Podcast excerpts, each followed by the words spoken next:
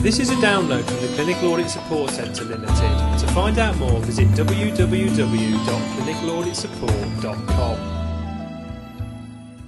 Clinical Audit 2020 marked the first national conference organised by the Clinical Audit Support Centre Limited. After many years of attending events organised by external conference providers, we were eager to deliver a national conference for the clinical audit community organised by clinical audit professionals. Further, with all the recent talk being around the need to reinvigorate clinical audit, we were keen to capitalise on this by showcasing our work and running a truly innovative event that looked to the future, not back to the past. As with other conferences you may have attended, Audit 2020 featured a mix of local and national speakers, and it was great to have high profile organisations such as the Department of Health, Clinical Governance Support Team, and National Patient Safety Agency in attendance. In addition, the conference included a lunchtime exhibition, and delegates had plenty of opportunity to network and share ideas. So, listening to this introduction, you're probably wondering what made Audit 2020 different to previous audit conferences. To begin with, the event made the most of recent technical innovations, and rather than giving all delegates a conference folder made up of a small tree's worth of paper, delegates left the event with all presentations neatly stored on a 512 megabyte memory stick. Further, all delegates were provided with handheld voting keypads that enabled them to feedback their views on key questions of the day. The venue for the conference was the National Space Centre, and this provided the perfect backdrop for the day, with delegates surrounded by rockets and astronauts rather than the uninspiring ambience one finds in a hotel or conference centre. In keeping with all events that the Clinical Audit Support Centre run, Audit 2020 was highly interactive, and prior to lunch, delegates took part in a fun quiz which led to one person winning an MP3 player. Delegates were also given the opportunity to complete a questionnaire looking at their views on a wide range of subjects relating to clinical audit, and we also carried out a short activity to find out which websites audit professionals access on a personal and professional basis, and this led to some truly fascinating results. A number of speakers set Audit 2020 apart from other events, First, Robin Sassaru gave an enlightening presentation focusing on the work of the National Audit and Governance Group, and this marked one of the first keynote conference presentations looking at the work of the NAG. As Monty Python would no doubt say, the conference was brought to a close with something completely different, as Andy Cope took to the stage. Andy freely admitted that he knew nothing about clinical audit and started his presentation asking the audience questions on TV trivia. However, within 40 minutes, Andy had successfully managed to persuade the majority of those in the audience that they needed to take a fresh perspective on the way that they do things. This was the perfect way to end Audit 2020, and audience members departed feeling enthusiastic and reinvigorated. I'm now going to hand over to Louise Hazelwood, Clinical Governance Manager for Lincolnshire PCT, who chaired the conference, for her views on the event. I'm Louise Hazelwood, Clinical Governance Manager of Lincolnshire PCT, and here are my comments on um, Clinical Audit 2020. I was delighted to be able to chair Clinical Audit 2020 on the 15th of November 2007, and what more fitting a venue for a conference looking to the future than the National Space Centre in Leicester. It was a bitterly cold November morning that welcomed over 80 delegates to the first conference for clinical audit professionals to be run by the Clinical Audit Support Centre. Maureen Manser was the first speaker and shared some of her wisdom from 17 years in clinical audit, hitting home one point particularly clearly. Why can't we agree on a clear and unambiguous definition of audit criteria and standards? The confusion has surely led to some less than effective audit projects being undertaken over the years. Dr. David Shepherd had his own views on what makes for effective audit. Local ownership, for one thing, enabling accurate interpretation of audit data to give meaning to the results. After coffee, Dr. Christine Johnson reminded us all of the power of significant event audit to improve quality and safety. Let's not underestimate what significant event audit can achieve where clinical audit might sometimes fail. GPs tend to embrace it, and we perhaps need to capitalise on this more if we're to engage clinical staff in audit activity. This linked very nicely to the next speaker, Anne O'Brien, who gave us all food for thought as to how we could ensure clinical audit effectively demonstrates good clinical governance in action. Stephen Ashmore then took us up to lunch with his own thoughts, including some audience participation, on why we don't have a strong audit community and what he believes clinical audit will look like in 2020. Crystal ball gazing is not easy in the NHS when the next set of changes are always just around the corner. But I believe that the future will hold opportunities for a new direction for audit and the evolution of a new audit community. After a well earned lunch break and some alien style retail therapy, Heidi Wright and Tracy Ruthven focused on clinical audit training, illustrated with some innovative training tools available to pharmacists.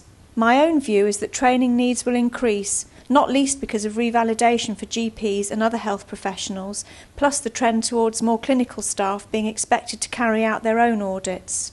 Robin Sassaru gave us all an insight into the work of the National Audit and Governance Group, or NAG, and offered us an opportunity for delegates to state their preferences for future NAG priorities. With a sense that the audit community is not very strong at the moment, it is perhaps important that groups like NAG exist to strengthen this in the future. Before tea, Michael Wright gave the Department of Health's view on why it was important to reinvigorate clinical audit now. Of particular interest to me was the formation of the new Clinical Audit Advisory Group, as well as a National Clinical Audit Forum. Will these enable the flourishing once more of an audit community? And how exactly will, will audit be reinvigorated with what appears to be a shrinking audit workforce and consequent loss of audit expertise? Time will inevitably tell. But it was great to end the day on a high with some inspiration from Andy Cope. With all the change and uncertainty around the future of audit, it's perhaps easy to fall into negative thinking processes. But Andy showed us all a different way to think in a refreshingly different style that will surely help us all along the road to clinical audit in 2020. Many thanks to Stephen and Tracy for a brilliant conference. Thanks to Louise for those comments and also for chairing the day. I'm now going to talk to you in a little bit more detail about the feedback from the Clinical Audit 2020 event. Without doubt, one of our main aims for Clinical Audit 2020 was to engage the clinical audit community and use the conference to find out their views and opinions on important issues of the day. With this in mind, all speakers were given the opportunity to set interactive questions that delegates could respond to using voting keypads. In addition, delegates were given the opportunity to complete a questionnaire with questions that had been set by the CASC team and other delegates. The very first question of the day asked audience members how they currently feel about the future of clinical audit. With 80 delegates in attendance, most of whom work in clinical audit and governance, this led to fascinating response, with 28% stating they feel very negative in comparison, only 10% of the audience responded that they felt very positively to the question. This response appears to emphasise the view of the Chief Medical Officer that clinical audit needs reinvigorating. Delegates were also asked if they intended to be working in clinical audit in five years' time, and although the majority of attendees responded positively, exactly one third of the audience stated that they would no longer be working in audit in 2012. This is concerning given that there has already clearly been migration away from clinical audit in recent years due to financial pressures, agenda for change outcomes, and audit professionals taking up broader clinical governance roles. Some of the most interesting views from Clinical Audit 2020 attendees related to the National Audit Programme. This is always a hot topic, with those working in audit often debating the merits of the National Audit Programme. The first question asked audience members how they rated national audits. Just 5% felt national audits were excellent, with the most popular response of 49% being moderate. The follow up question, which asked whether national or local audit is better at improving patient care, led to an intriguing response, with 94% voting for local audits. Clearly, these results indicate that audit professionals consider national audits are falling short of the mark and are inferior to their local counterparts. Although many questions were asked during the conference, the final one that I want to focus on relates to current clinical audit priorities. In a similar exercise to the one carried out by the Department of Health at an event in April 2007, all delegates were asked to list their three main personal priorities for clinical audit. The top five responses to this question in reverse order were In fifth place, undertake more clinical audit training. In fourth place, focus on completing audit, i.e., carrying out the re audit phase. In third place, raising the profile of audit locally. In second place, reinvigorating local audit and doing less national audit.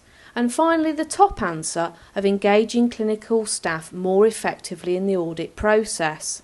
These responses give a great insight into the current priorities of clinical audit professionals and show that there is a lot of work being undertaken. You've heard a great deal about Clinical Audit 2020, but what did delegates think of the conference? Overall, the feedback was extremely positive, with over 90% of delegates stating that the event was value for money and that they would recommend the conference to colleagues. Most delegates commented positively on the event, and comments included it was a well organised and interesting conference, added touches were excellent, memory stick, wow, and goodie bag on leaving, thanks. The venue was great, very innovative, very inspiring, good variety of speakers, and Andy Cope was brilliant. Perhaps too much emphasis on primary care, a broader range of speakers, please. Good fun with lots of interactive ideas. National conference of this standard for under £200 was exceptional. Please run it again. I would have preferred hard copies of the presentations to the memory stick. It is clear that the majority of delegates had a positive experience attending the conference, but in true audit fashion, we intend to use the feedback to improve future events that we run. A number of delegates felt that a broader range of speakers could have been provided and that the exhibitors were not relevant to them. Furthermore, some delegates did not like the space theatre where all the presentations took place, and there were suggestions that Andy Cope should have been given more time to present. As an organisation, we are always eager to gain positive and negative feedback, as this helps us improve the events that we deliver. With this in mind, we have taken on board all of the feedback from the first 2020 conference in November and will look to make significant improvements when we host Clinical Audit 2020, the return, on the 24th of September 2008. Clinical Audit 2020 The Return should be a great event, and we are pleased to announce that Professor Nick Black, who is the new chairman of the National Clinical Audit Advisory Group, will be delivering a keynote speech and taking questions from the audience. We have also responded to requests from those who attended the first 2020 event and agreed to give Andy Cope more time to wow delegates. There is a good mix of local and national presenters with speakers from NICE, the National Blood Service, and GAIN in Northern Ireland already confirmed. We are also in the process of securing speakers from mental health and the ambulance service to give a wide range of views on clinical audit delivery and implementation. Once again, Audit 2020 will be a highly interactive event and we are running a poster competition where delegates will vote for the winners. We're also lining up a broader mix of exhibitors and have opted to change the main room from the Space Theatre to the Shuttle Suite. As with the previous conference, it is located in the centre of the country with easy access to the venue. We've also kept costs the same, although discounted places are available to all delegates who attended the November conference, as well as any that take up our early bird offer and book before the end of June. Overall, we hope that Clinical Audit 2020 will once again be a thought provoking and innovative event that helps the clinical audit community get together and start delivering new ways of developing audit in the future. We hope to see you there. This broadcast was recorded on the 21st of March 2008 and is copyrighted the Clinical Audit Support Centre. Reproduction of this download is prohibited. Rebroadcast of this work is forbidden without the express written consent of the CASC team.